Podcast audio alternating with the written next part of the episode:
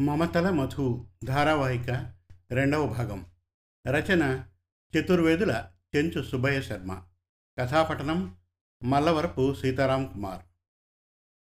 జరిగిన కథ. కొడుకు ఆదిత్య రాసిన ఉత్తరం చూసి ఉద్వేగానికి లోనవుతుంది గౌరీ. భర్తతో ఫోన్లో మాట్లాడుతుంది. ఆమెను ఊరడించి కొడుకును కలుద్దామని చెబుతాడు ఆమె భర్త గోపాల్. వైజాగ్లో ఉన్న గోపాల్ ఆపరేషన్ జరిగిన శాంతిని కలుస్తాడు. ఇక మమతల మధువు ధారావాహిక రెండవ భాగం వినండి. ఆదిత్య పంపిన ప్రేమ ఉత్తరాలను ఆది డైరీని శాంతం చదవడం పూర్తి చేసి గౌరీ వాల్ క్లాక్ చూసింది. సమయం రాత్రి ఒంటి గంట. పది ఉత్తరాలను చదవడంలో మునిగిపోయాను. సమయం ఇంత గడిచిందన్న విషయమే తెలియలేదు. ప్రతి ఉత్తరాన్ని ప్రేమ ఎంతో చక్కగా వ్రాసింది. తన బావకు తన మదిలో ఉన్న అభిప్రాయాన్ని నిగూఢంగా తెలియజేసింది. తను దూరంగా ఉన్న వాడి ఉన్నతిని శ్రేయస్సును యశస్సును కోరుతూ ఉంది. ఇలాంటి పిల్ల నాకు కోడలు కాబోతూ ఉందంటే అది నా అదృష్టం. సంతోషంతో మనస్సున అనుకుంది గౌరీ. ఉత్తరాలన్నింటినీ కవర్లో ఉంచి టేబుల్ మీద పెట్టి లైట్ ఆర్పి బెడ్ లైట్ ఆన్ చేసి గౌరీ పడుకుంది. మనస్సు నిండా ప్రేమ ఆదిత్యల గురించిన తలపులు. వారి భావి జీవితాన్ని గురించి ఏవేవో మధురమైన ఊహలు. వారికి వివాహం జరిగినట్లు సంవత్సరం లోపల కవల పిల్లలు పుట్టినట్లు తన వారంతా ఎంతో ఆనందిస్తూ ఉన్నట్లు చక్కటి ఊహా జగత్తులో మురిసిపోతూ నిద్రమ్మ ఒడిలో ఒరిగిపోయింది గౌరీ. కాలింగ్ బెల్ మ్రోగడంతో తొట్రుపాటున మేల్కొంది గౌరీ. అప్రయత్నంగా ఆమె చూపులు ఆందోళనతో గోడ గడియారాన్ని చూశాయి. గంట నాలుగు. వేగంగా వెళ్ళి ఆతృతతో తలుపు తెరిచింది. ఎదురుగుండా భీమారావు గారు నిలబడి ఉన్నాడు. అమ్మా భయపడ్డావా? గౌరీ ముఖంలోకి నిశితంగా చూస్తూ అడిగాడు. లేదు మామయ్య వారు వచ్చారనుకున్నాను. సిగ్గుతో తల దించుకుంది గౌరీ. ఈ సాయంత్రానికి వాడు వస్తాడమ్మా ఇప్పుడు నేను వైజాగ్ బయలుదేరుతున్నాను. నీతో చెప్పి వెళ్ళడానికి నిన్ను లేపాను. ఇప్పుడే బయలుదేరుతున్నారా? అవునమ్మా వెళ్ళాలి. బయలుదేరుతున్నాను. భీమారావు గారి పరుకుల్లో ఎంతో గాంభీర్యం నిండి ఉంది. క్షణంసేపు వారి ముఖంలోకి చూసి అలాగే మామయ్య వెళ్ళిరండి జాగ్రత్త అంది గౌరీ. మంచిదమ్మా వెనుదిరిగారు భీమారావు. వారిని అనుసరించింది గౌరీ. ఇరువురు వరండాలకు వచ్చారు. పోర్టికోలో కారు డ్రైవర్ సిద్ధం. భీమారావు గారు కారులో కూర్చున్నారు. డ్రైవర్ తన స్థానంలో కూర్చొని కారును స్టార్ట్ చేశాడు. అమ్మా నీవు జాగ్రత్త. వెళ్ళి పడుకోపో. వంగి గౌరీని చూస్తూ చెప్పాడు భీమారావు. అలాగే మామయ్య. కారు కదిలి గృహ ఆవరణం దాటి వీధిలో ప్రవేశించింది. గౌరీ ఇంట్లోకి వెళ్ళి పడకపై వాలింది. ఇంత హఠాత్తుగా మామగారు వైజాగ్ వెళ్ళడానికి కారణమేమిటి? రాత్రి భోజన సమయంలో ఈ ప్రయాణాన్ని గురించి తనకు చెప్పలేదే. విషయం ఏమై ఉంటుంది? వారు రెండు రోజులుగా అక్కడే ఉన్నారు కదా. అదే చోటుకి వీరిప్పుడు వెళ్ళడం ఎందుకో? ఎంత ఆలోచించినా తన ఈ సందేహాలకు జవాబులు తోచక గౌరీ సతమతమయ్యింది. చివరకు ఉదయాన్నే వారికి ఫోన్ చేస్తే అన్ని వివరాలు తెలుస్తాయి అనే నిర్ణయానికి వచ్చి గౌరీ కళ్ళు మూసింది. అజీజ్ అయ్యా! కారు నడుపుతూనే యజమాని భీమారావు ముఖంలోకి చూశాడు. కారును ఆ చెట్టు కింద ఆపు. కొన్ని సెకండ్లలో కారు రోడ్డు పక్కన ఉన్న వేప చెట్టు పక్కన నిలిపాడు అజీజ్. భీమారావు గారు కారు నుండి దిగారు. ముందుకు కొంత దూరం నడిచారు. సెల్ తీసి గోపాల్ నిద్రలేచి జాగింగ్కి బయలుదేరిపోతూ ఉండగా అతని సెల్ మోగింది. చేతికి తీసుకున్నాడు. నాన్న అవును. ఏమిటి నాన్న ఇంత ఉదయాన్నే ఫోన్ చేశారు? ఆశ్చర్యంతో అడిగాడు గోపాల్. నీవు వెంటనే ఊరికి బయలుదేరు. నేను వైజాగ్ వస్తున్నాను. బయలుదేరాను. గౌరి ఇంట్లో ఒంటరిగా ఉంది. త్వరగా నీవు ఇంటికి చేరాలి. భీమారావు గారి ఈ మాటలు ఎంతో సీరియస్గా వినిపించాయి ఆనంద్కి. ఆశ్చర్యపోయాడు. నాన్న మీరు గొంతులో తడబాటు. చెప్పానుగా నేను వైజాగ్ వస్తున్నా అని. కాబట్టి నీవు అన్ని పనులు ఆపి వెంటనే బయలుదేరాలి. శాసనంలో ఉన్నాయి భీమారావు గారి పలుకులు.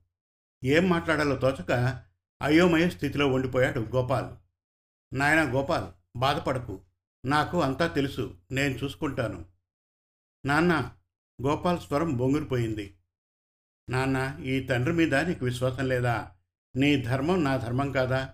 నా మాట విని నీవు వెంటనే ఊరికి బయలుదేరు. గౌరీ నీ రాక కోసం ఎదురు చూస్తూ ఉంది. ఆమెకు ఎలాంటి కష్టం కలగకుండా చూసుకోవడం నీ ధర్మం. అనునయంగా పలికాడు భీమారావు.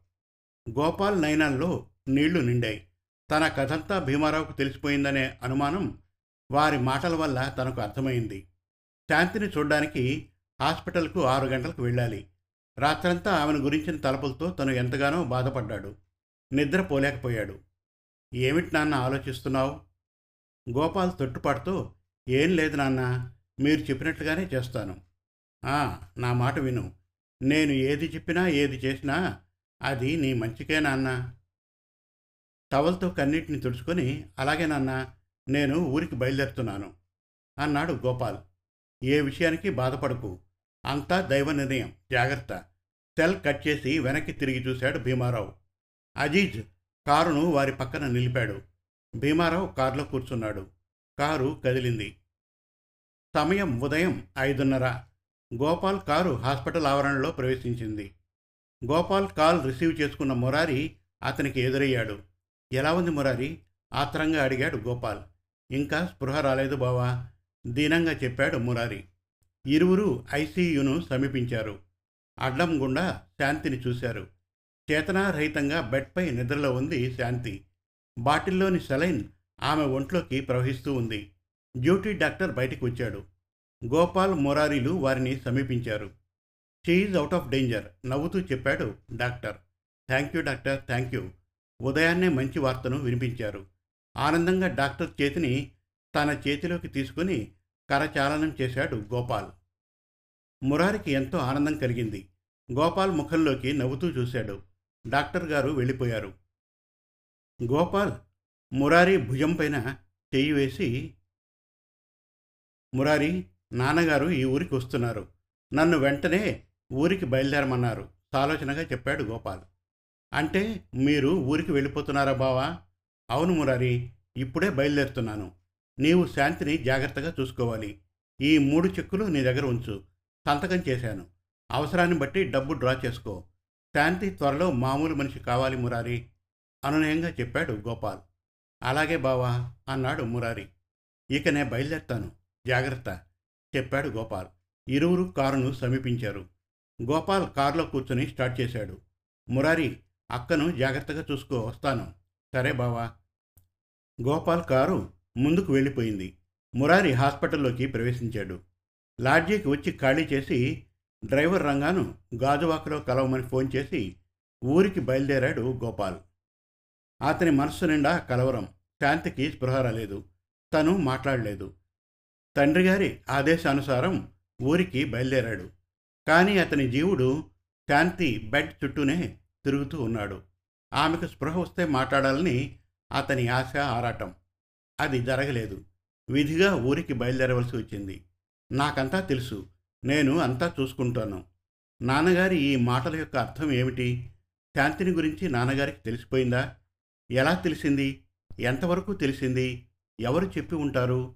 ఈ ప్రశ్నలు గోపాల్ని వేధిస్తున్నాయి. ఒకటి మాత్రం యథార్థం. ఈనాటి వరకు తనను తన తండ్రి ఒక్కనాడు కూడా అసహించుకోలేదు. తనతో పరుషంగా మాట్లాడలేదు. ఈనాడు వారు చేసిన సంభాషణ అదే స్థాయిలో ఉంది కానీ ఏమాత్రం మార్పు లేదు. అలాంటి బంగారు తండ్రిని తను మోసం చేశాడు. తన జీవిత సత్యాలను వారితో చెప్పలేదు. తనలోనే దాచుకున్నాడు. అందుకే ఈనాటి వారి మాటల్లో తనకు విపరీతపు అర్థాలు గోచరిస్తున్నాయి. తప్పు తనది. ఒకవేళ వారికి విషయం తెలిసి ఉంటే వారి ప్రశ్నల్లో తనకు అర్థాలు వేరుగా తోస్తే అందులో వారి తప్పేముంది? తన విషయంలో తాను వారి బిడ్డనైనందుకు తనకు సంబంధించిన విషయాలు తను వారికి చెప్పనివి తెలిస్తే నిలదీసి అడిగే అధికారం తన పట్ల వారికి ఉంది కదా? చెరగని ఆలోచనలు సమాధానం దొరకని ప్రశ్నలు. శాంతి భవిష్యత్తు ఎలా ఉందో అనే సందేహాలు గోపాల్ మస్తిష్కంలో నిండిపోయాయి. కారు గాజువాక చేరింది. డ్రైవర్ రంగా వచ్చి కలిశాడు. తాను దిగి వెనక సీట్లో కూర్చున్నాడు. రంగా డ్రైవింగ్ సీట్లో కూర్చొని కారు స్టార్ట్ చేశాడు. కారు స్టీల్ ప్లాంట్ టర్నింగ్ను సమీపించింది. డ్రైవర్ను రోడ్ సైడ్ కారును ఆపమన్నాడు. తను కారు దిగి కుడివైపున ఉన్న షాపుల్లో మెగోల్ విస్కీ సోడా బాటిల్స్ తీసుకుని వచ్చి కారులో కూర్చుని పోనీ రంగా అన్నాడు. గోపాల్ కారు కదిలింది. ప్లాస్టిక్ బాటిల్లో సోడాను విస్కీని కలిపి గోపాల్ తాగడం ప్రారంభించాడు. రంగా అతని వద్ద పది సంవత్సరాలుగా డ్రైవర్గా విశ్వాసంతో మంచి పేరుతో పనిచేస్తున్నాడు. యజమాని పట్ల ఎంతో అభిమానం కలవాడు. ఉదయం ఆరు గంటల ప్రాంతంలో ఈ రీతిగా గోపాల్ తాగడాన్ని చూసి ఆశ్చర్యపోయాడు. అతని మనస్సుకి బాధ కలిగింది. అయ్యా ఏం రంగా? పది సంవత్సరాల కాలంలో తమరు ఉదయాన్నే ఈ పని చేయడం నేను మొదటిసారి చూస్తున్నానయ్యా. నేను మీకు చెప్పేటంత వాణ్ణి కాను. కానీ రంగా రెండు రోజులుగా నా మనసులో ఎంతో బాధ ఉందిరా. రాత్రి నిద్రలేదు. భయం కలవరం. విచారంగా చెప్పాడు గోపాల్. రంగా వెనక్కి తిరిగి గోపాల్ ముఖంలోకి చూశాడు. గోపాల్ వదనంలో ఎంతో విచారం అతనికి గోచరించింది. శాంతి విషయం అతనికి తెలుసు. ఆ కారణంగా యజమానికి ఊరట కలిగించాలని అయ్యా శాంతమ్మ గారికి ఏమీ కాదయ్యా. ఆ తల్లి చాలా మంచిదయ్యా. దేవుడు ఆమెను తప్పక కాపాడుతాడయ్యా. మీరు బాధపడకండి. రంగా మాటల్లో ఎంతో ఊరట ఓదార్పు వినిపించాయి గోపాల్కి. నీ మాట నిజం కావాలి రంగా. నాకు కావలసింది అదే. మీ కోరిక తప్పకుండా నెరవేరుతుందయ్యా. నా మాట నమ్మండి. గోపాల్ సెల్ మోగింది. హలో అన్నాడు గోపాల్ మత్తుగా. గుడ్ మార్నింగ్ సార్ ఎలా ఉన్నారు? బయలుదేరారా? గౌరీ మృతి మధుర కంఠం. బయలుదేరాను. ఏం? గొంతు అదోలా ఉంది. జలుబు చేసిందా? ఆ పలుకుల్లో ఎంతో అభిమానం. లేదు గౌరీ అలాంటిదేం లేదు. నిజాన్నే చెబుతున్నారా? విరక్తిగా నవ్వుతూ అవును అన్నాడు గోపాల్. ఎన్ని గంటలకు వస్తారు? మరో నాలుగు గంటల్లో. ఇప్పుడు టైం ఏడు అంటే పదకొండు గంటలకల్లా నా ముందు ఉంటారన్నమాట నవ్వింది గౌరీ. సాధారణంగా గౌరీ ముఖం ఎప్పుడూ ఎంతో ప్రశాంతంగా చిరునవ్వుతో నిండి ఉంటుంది. గౌరికి దైవం మీద అపార నమ్మకం. ఈ జగమంతా నాటకరంగం. మనం పాత్రధారులం. ఆయన ఆడించినట్లు ఆడమే మన కర్తవ్యం. నేను నాది అనేదంటూ ఇక్కడ మనకు ఏమీ లేదు. అంతా పిచ్చి వ్యామోహం. ఎక్కడి నుంచి వచ్చామో ఎక్కడికి పోతామో ఎవరికి తెలుసు? ఉన్నంతకాలం మంచిని తలచి మంచిని ఆచరించాలి. సాటి మనిషిని మనిషిగా చూడాలి. అడిగిన వారికి ఉన్నంతలో సాయం చేయాలి. మంచి పేరును సంపాదించుకోవాలి. మనం చేసిన మంచే మన సంతతికి కలిసి వస్తుంది. ఏ కారణం చేతనైనా తన మనస్సుకు బాధ కలిగితే గౌరీ ఇలా మాట్లాడుతుంది. ఆమె నమ్మినా ఆచరించే ఆ సిద్ధాంతాలు గోపాల్కి గుర్తుకు వచ్చాయి. అయ్యగారు దేని గురించో తీవ్రంగా ఆలోచిస్తున్నట్లున్నారు. గౌరీయే మరలా అడిగింది. అవును దేని గురించి? నీవు అప్పుడప్పుడు చేసే వేదాంత ప్రసంగం గురించి. నవ్వాడు గోపాల్. ఇంటి దారి పడితే నేను గుర్తుకు వస్తాను బయటకు వెళ్తే నన్ను మర్చిపోతారు. అవును కదూ? నేను నేను ఎప్పుడూ నిన్ను మరవలేను గౌరీ. గోపాల్ కంఠంలోని వణుకు గౌరీ చెవులకు సోకింది. తమాషా కన్నాను. బాధపడుతున్నారా? సారీ బావా. ప్రాశయపూర్వకంగా పలికింది Gauri. No no no sorry. నీవు అలా అనకూడదు గౌరీ. నీ ప్రతి మాట యథార్థం. అందుకే నీవంటే నాకు ప్రాణం. తన మాటలు భర్తను కలవరపరిచాయని టాపిక్ మార్చి టిఫిన్ తినారా అంది. లేదు. డ్రైవర్ బండి తోలుతున్నాడా లేక మీరా? నేను మహారాజులా వెనక సీట్లో కూర్చుని ఉన్నా. రంగా బండి నడుపుతున్నాడు. ఫోన్ రంగా చేతికి ఇస్తారా? ఓకే. గోపాల్ రంగాను పిలిచి ఫోన్ అతని చేతికి అందించాడు. అమ్మా నమస్కారం అన్నాడు రంగా. రంగా చెప్పేది జాగ్రత్తగా విను. చెప్పండమ్మా. బండి నీవే డ్రైవ్ చేయాలి. అయ్యగారు కాదు. అలాగే అమ్మా. బండిని ఎక్కడన్నా ఆపి ఇద్దరూ టిఫిన్ చేయండి. అయ్యగారితో మాట్లాడకుండా ముందు చూసి బండిని జాగ్రత్తగా నడుపు. సరేనా? సరే అమ్మా. అయ్యగారు ఏం చేస్తున్నారు? ఈ ప్రశ్నకు రంగా జవాబు చెప్పలేకపోయాడు. వెనుదిరిగి చూశాడు. గోపాల్ మందును సేవిస్తున్నాడు. రంగా గౌరి పిలుపు. అమ్మా అయ్యగారు కళ్ళు మూసుకొని ఉన్నారమ్మా. తొట్టుపాటుతో చెప్పాడు రంగా. సరే వారిని డిస్టర్బ్ చేయకు. జాగ్రత్తగా రండి. గౌరీ కాల్ కట్ చేసింది. అమ్మయ్య నిట్టూర్చాడు రంగా. గౌరీ తానుగా ఫోన్ కట్ చేసినందుకు. ఆ ఇంటి నౌకర్లనందరినీ గౌరీ ఎంతో ఆదరంగా అభిమానంగా చూసుకుంటుంది. ఆ కారణంగా ఆ యజమాని అమ్మ అంటే అందరికీ ఎంతో గౌరవం. ప్రేమ. గౌరి తలుపులు మదిలో నిండిన రంగా యజమాని గోపాల్ ఏం చేస్తున్నాడో చూడ్డానికి వెనక్కు తిరిగి చూశాడు. మందు మైకంలో గోపాల్ పరిసరాలను మరిచి నిద్రపోతున్నాడు. శాంతమ్మగారి అనారోగ్య కారణంగా బాధతో అయ్యగారు తాగి ఇలా అచేతనంగా ఈ సమయంలో నిద్రిస్తున్నాడని అనుకున్నాడు. శాంతి ఆరోగ్యం చక్కబడాలని దైవాన్ని ప్రార్థిస్తూ బండిని నడుపుసాగాడు. ఇంకా ఉంది. మమతల మధు ధారావాహిక మూడవ భాగం త్వరలో. మరిన్ని చక్కటి తెలుగు కథల కోసం కవితల కోసం వెబ్ సిరీస్ కోసం మన తెలుగు కథలు డాట్ కామ్ విజిట్ చేయండి. Thank you